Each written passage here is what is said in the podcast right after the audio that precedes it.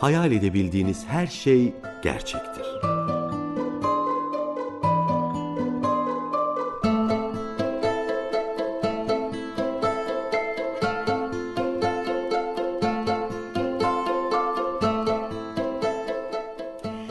Bambu ağacının hikayesiyle başladık güne. Bize sabretmeyi, yola özveriyle pes etmeden devam etmeyi, emeği, bir ağaç da olsa onun sağlıkla filizlenip yeşermesi, büyümesi için gösterilmesi gereken çabayı anlatıyor, ilham oluyor.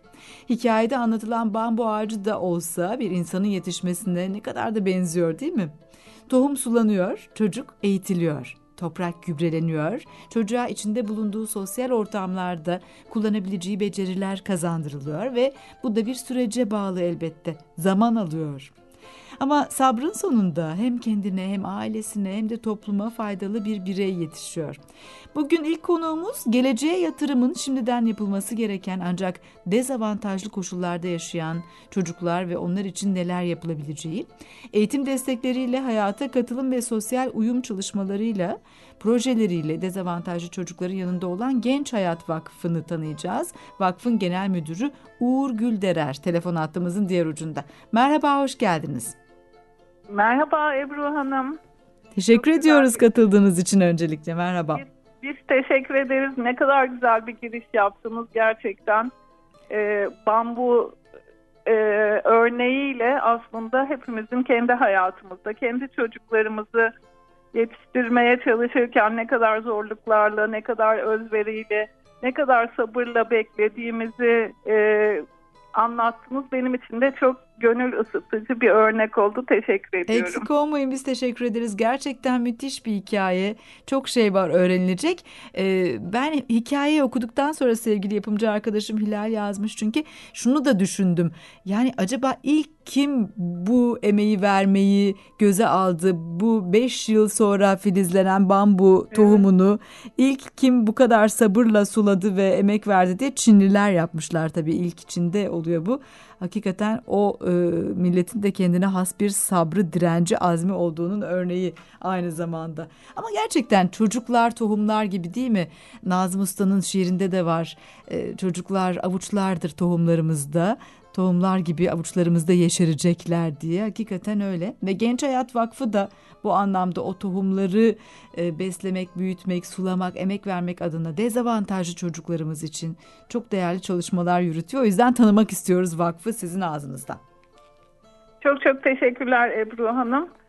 Biz on bir on sekiz yaş grubuyla çalışıyoruz. Er, ergenlerle çalışıyoruz aslında. Evet. iki bin sekiz yılından beri merkezimiz İstanbul'da ama Türkiye'de on üç şehirde şu anda çalışmalarımız var. Hı hı. Dezavantajlılık derken dönemimiz çok değişik bir dönem. Yani dünyada şimdiye kadar yaşanmış hiçbir zamana benzemiyor.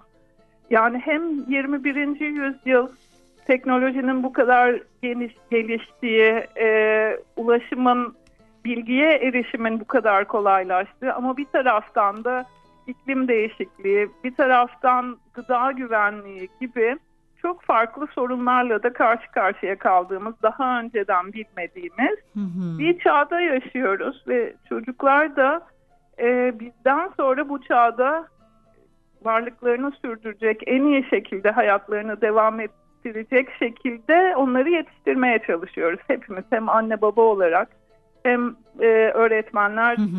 hem e, toplum, e, kamu hep beraber bunun için düşünüyoruz. Evet. E, tabii eğitimde fırsat eşitliği o zaman en önemli konu olarak önümüze çıkıyor. Yani bu çocuklar evet bir eğitim sistemi içinde yetişiyorlar ki ona bile erişemeyen var dezavantajlı dediğimiz evet. zaman.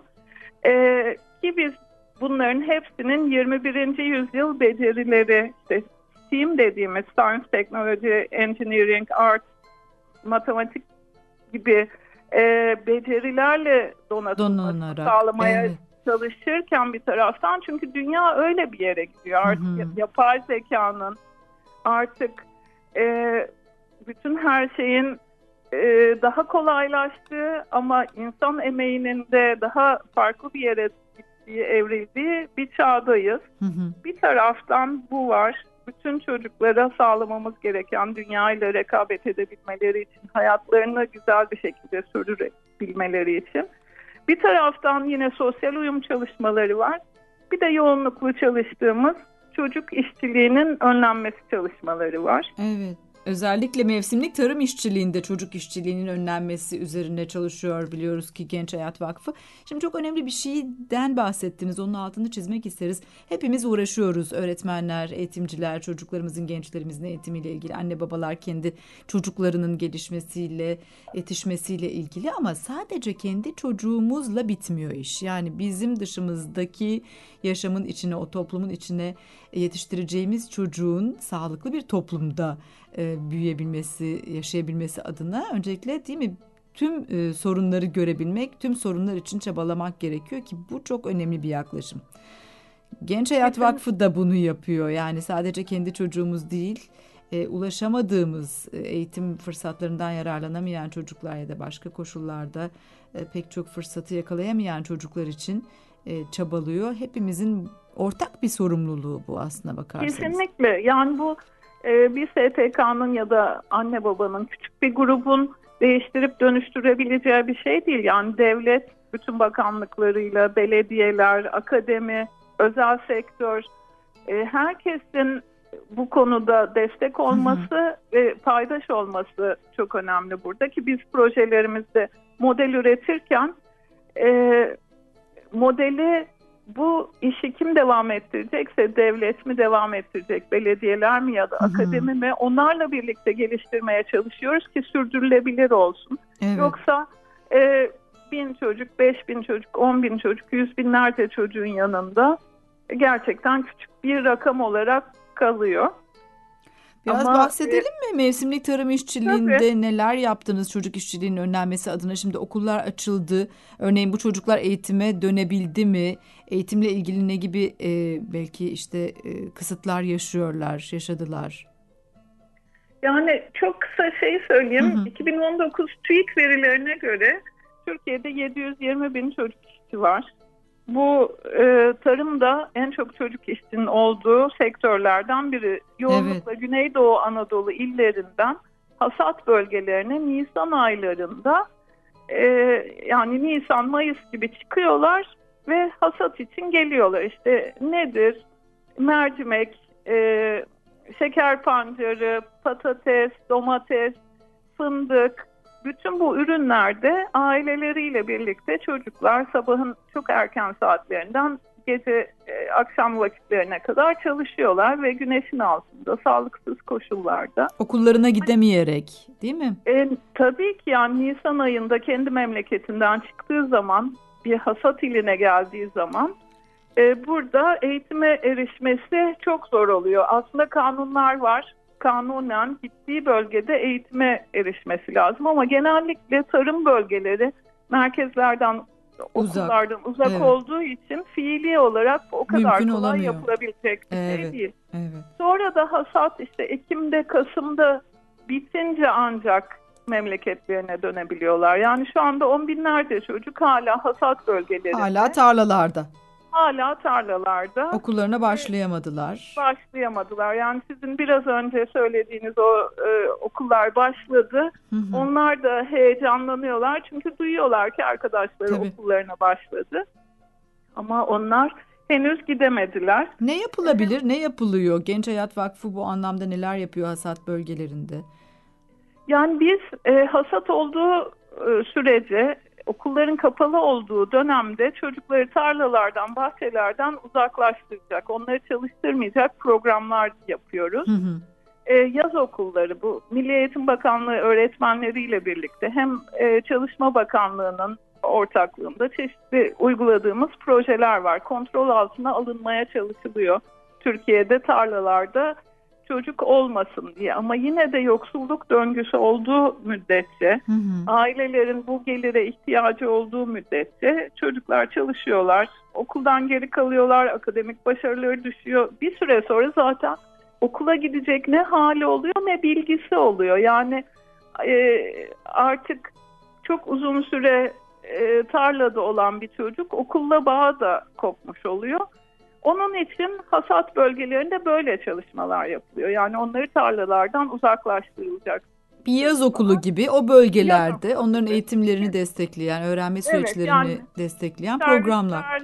Servislerle götürülüp getiriliyor. Hı-hı. Yine hasat dışında da kendi memleketlerinde de onları güçlendirici, yine Milli Eğitim Bakanlığı ile ek dersler alabilecekleri, hı hı. E, öğretmenlerin onlara daha özel bilgi gösterebilecekleri, amaç okuldan kopmasınlar. Evet, evet. Ve tabii ki yine eğitim öğretim dönemini tamamlasınlar. Yani bir izleme sistemi üzerinden bu çocuk nereye gitmiş, e, hangi ilde şu anda, bunu e-okul üzerinden e-metip diye başka bir sistem daha var. Evet. Meğitimli Tarım İşçileri Projesi'nin.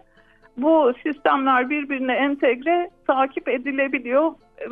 Önümüzdeki yıldan itibaren daha kontrol altına alınacağını düşünüyoruz. Çünkü bir e, sorunun ne kadar farkında olursak önlemek o kadar kolaylaşıyor. İlk önce sorunu ortaya koyup bütün e, kamunun, yerel yönetimlerin, özel sektörün, S T K'ların, akademinin işbirliğiyle birlikte çözüm aranmaya çalışılıyor. Bu ee, sene yaklaşık evet. beş bin çocukla çalıştık. Sayı verebilir miyiz diyecektim ben de. Web sitenizde şöyle bir haber var. Geçen sene Ordu'da Genç Hayat Vakfı'nın yaz okuluna on beş çocuğu gönderdik. O çocuklar dönünce herkese ne kadar güzel olduğunu anlattılar. Şimdi çocukların hepsi tarlada çalışmayı falan hiç istemiyorlar demiş. Evet. Ee, bir e, katılımcı sanıyorum, değil mi? Farkındalık evet, yükseltme evet. ve deneyim paylaşım tarım iş arayıcısı eğitimine katılan bir katılımcı. Evet, evet. evet. Yani çocuk tabii ki eğitim almak, kendi yaşıtlarıyla birlikte olmak, yeni şeyler öğrenmek istiyor. Yani çalışmak belli bir yaş için gerekli bir şey ama çocukların gelişim çağında hem onların fiziksel ve bilişsel gelişimlerini engelleyen bir durum, yetişkinlerle aynı şartlarda Hı-hı. çalışmak, hem de e, onları çok farklı risklerle karşı karşıya bırakan kesinlikle konaklama oluyor. imkanları, barınma imkanları, beslenme imkanları da çok kısıtlı o bölgelerde bildiğimiz kadarıyla. Evet, evet. Yani çünkü geçici barınma alanlarında e, çoğunlukla çadırlarda kalıyorlar. Hı-hı. E haberleri biz de takip ediyoruz. İşte sel felaketi oluyor. Evet. Çadırların onları koruması mümkün Yangınlar değil. çıkabiliyor. E, Yangınlar çıkabiliyor. Hijyen şartları zor. Yani duş alabilecekleri evet.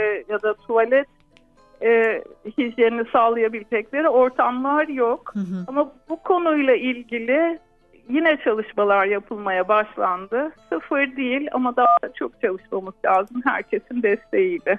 Evet evet kesinlikle. Şimdi tabii çocuğun doğada olması, orada o tarlada doğa ortamında olması bir taraftan çok güzel bir şey. Doğada öğrenmeyi de biz destekliyoruz ama mecbur bırakılması buna ve belli haklarından yoksun bırakılması. Bu noktada e, müdahale gerekiyor. Bir yetişkin Kesinlikle. gibi çalışmak zorunda bırakılması, emeğinin bir anlamda sömürülür hale gelmesi e, çocuğun e, pek çok olumsuz e, davranır. Yani çocuğa pek çok olumsuz etkide e, bulunabiliyor.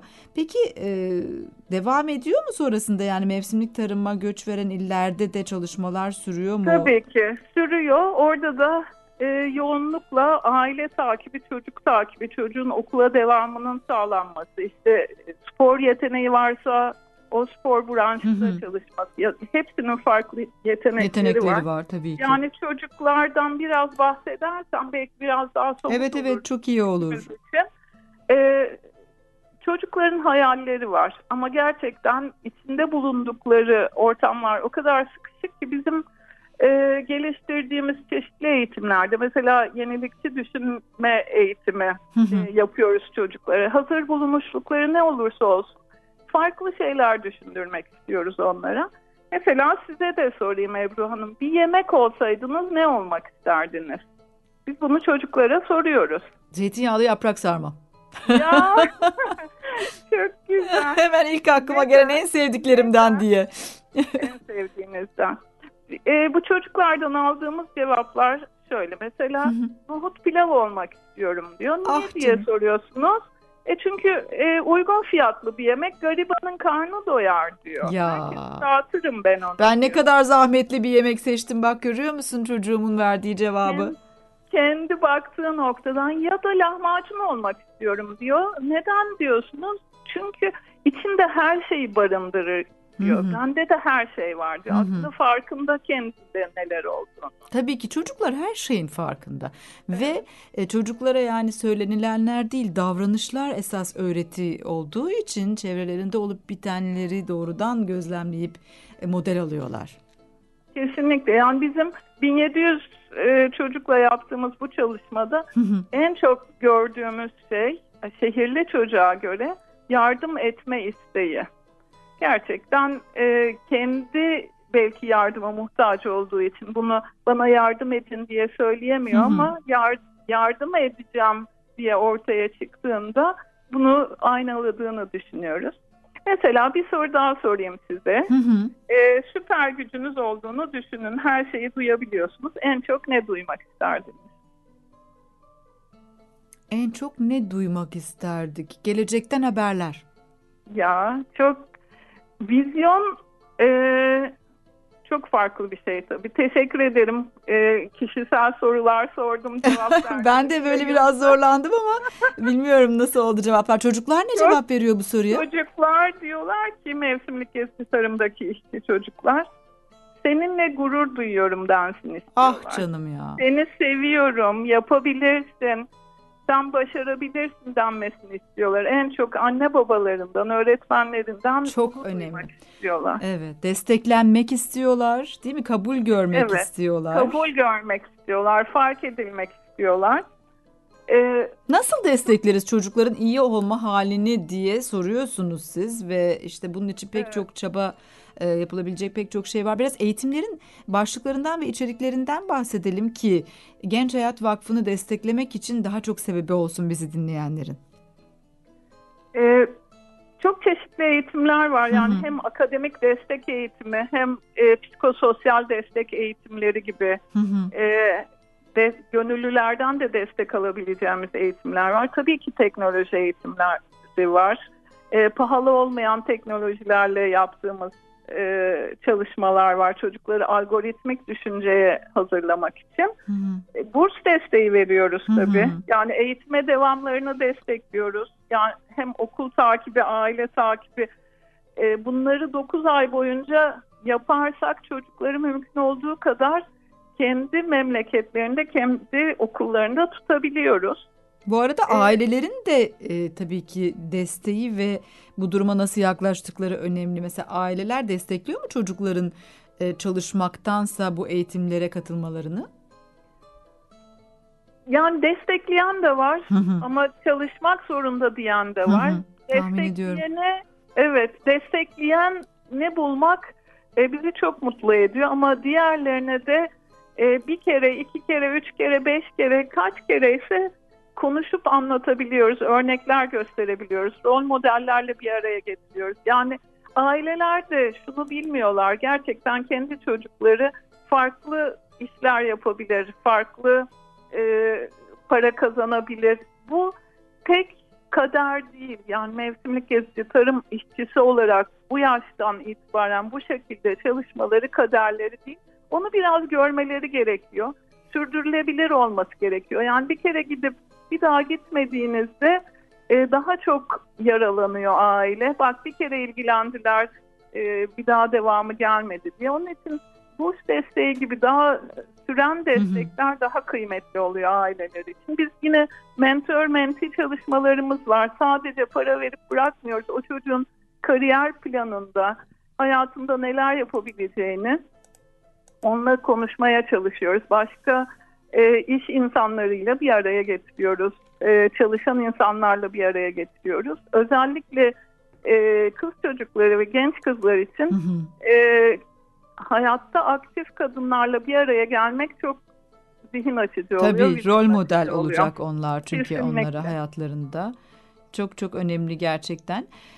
Ee, neler yapabiliriz? Son olarak bir çağrıda bulunalım. Hem gönüllü desteğine ihtiyaç varsa gönüllü olarak hem e, maddi destek mi? Bize düşen nedir? Lütfen açıkça duyuralım sevgili dinleyicilerimize. E, Gençhayat nokta org e, web sitemizden çalışmalarımıza bakılabilir. Hem Hı-hı. gönüllü hem maddi destek olabilir. Bizim en e, yılda bir katıldığımız, en önem verdiğimiz İstanbul Maratonu var. Evet. Ee, çocuk işçiliği olmasın ya da destekle okusun diye bir kampanyamız var. altı Kasım Pazar günü. E, maratonda bizle birlikte koşmak isteyebilir gönüllülerimiz. iki bin yirmi iki ee, İstanbul Maratonu koşulacak değil mi? altı Kasım evet, Pazar evet. günü. kırk dördüncüsü sanıyorum gerçekleşecek bu yıl. Evet. Harika Ebru Hanım. Evet. Destekli okusun e, kampanyamıza e, destek verebilir e, gerçekten herkes. Hı hı. Hem yirmi birinci yüzyıla nitelikli çocuk ve genç yetiştirmek için, hem fırsat verildiğinde herkesin neler yapabileceğini görmek için hep beraber büyük bir kalabalık olarak koşmak istiyoruz biz de. Maratona katılabilirsiniz. Maratonda koşanları destekleyebilirsiniz. Koşanları destekleyerek Genç Hayat Vakfı'nı desteklemiş olursunuz. altı Kasım Pazar gerçekleşecek İstanbul Maratonu için bu çağrı, ama genel anlamda Genç Hayat Vakfı'nın bugün sözünü ettiğimiz ve etmediğimiz, bugün daha çok mevsimlik tarım işçiliği üzerine konuştuk. Onun dışında pek çok farklı alanda çalışıyor çocuklar ve gençlerle ilgili vakıf. Mesela göçte, göçle gelenler de onlardan biri. Desteklemek isteyen herkesi Genç Hayat Vakfı'nın web sitesine ve aynı kullanıcı adıyla sosyal medya hesaplarına davet edelim. Çok teşekkür ediyoruz bu çok değerli sohbet için. Biz teşekkür ederiz. Görüşmek üzere. Sağlıklı kolaylıklar günler diliyoruz, kolaylıklar diliyorum. diliyoruz biz de. Hoşça kalın. Genç Hayat Vakfı Genel Müdürü Uğur Gülderer'di konuğumuz.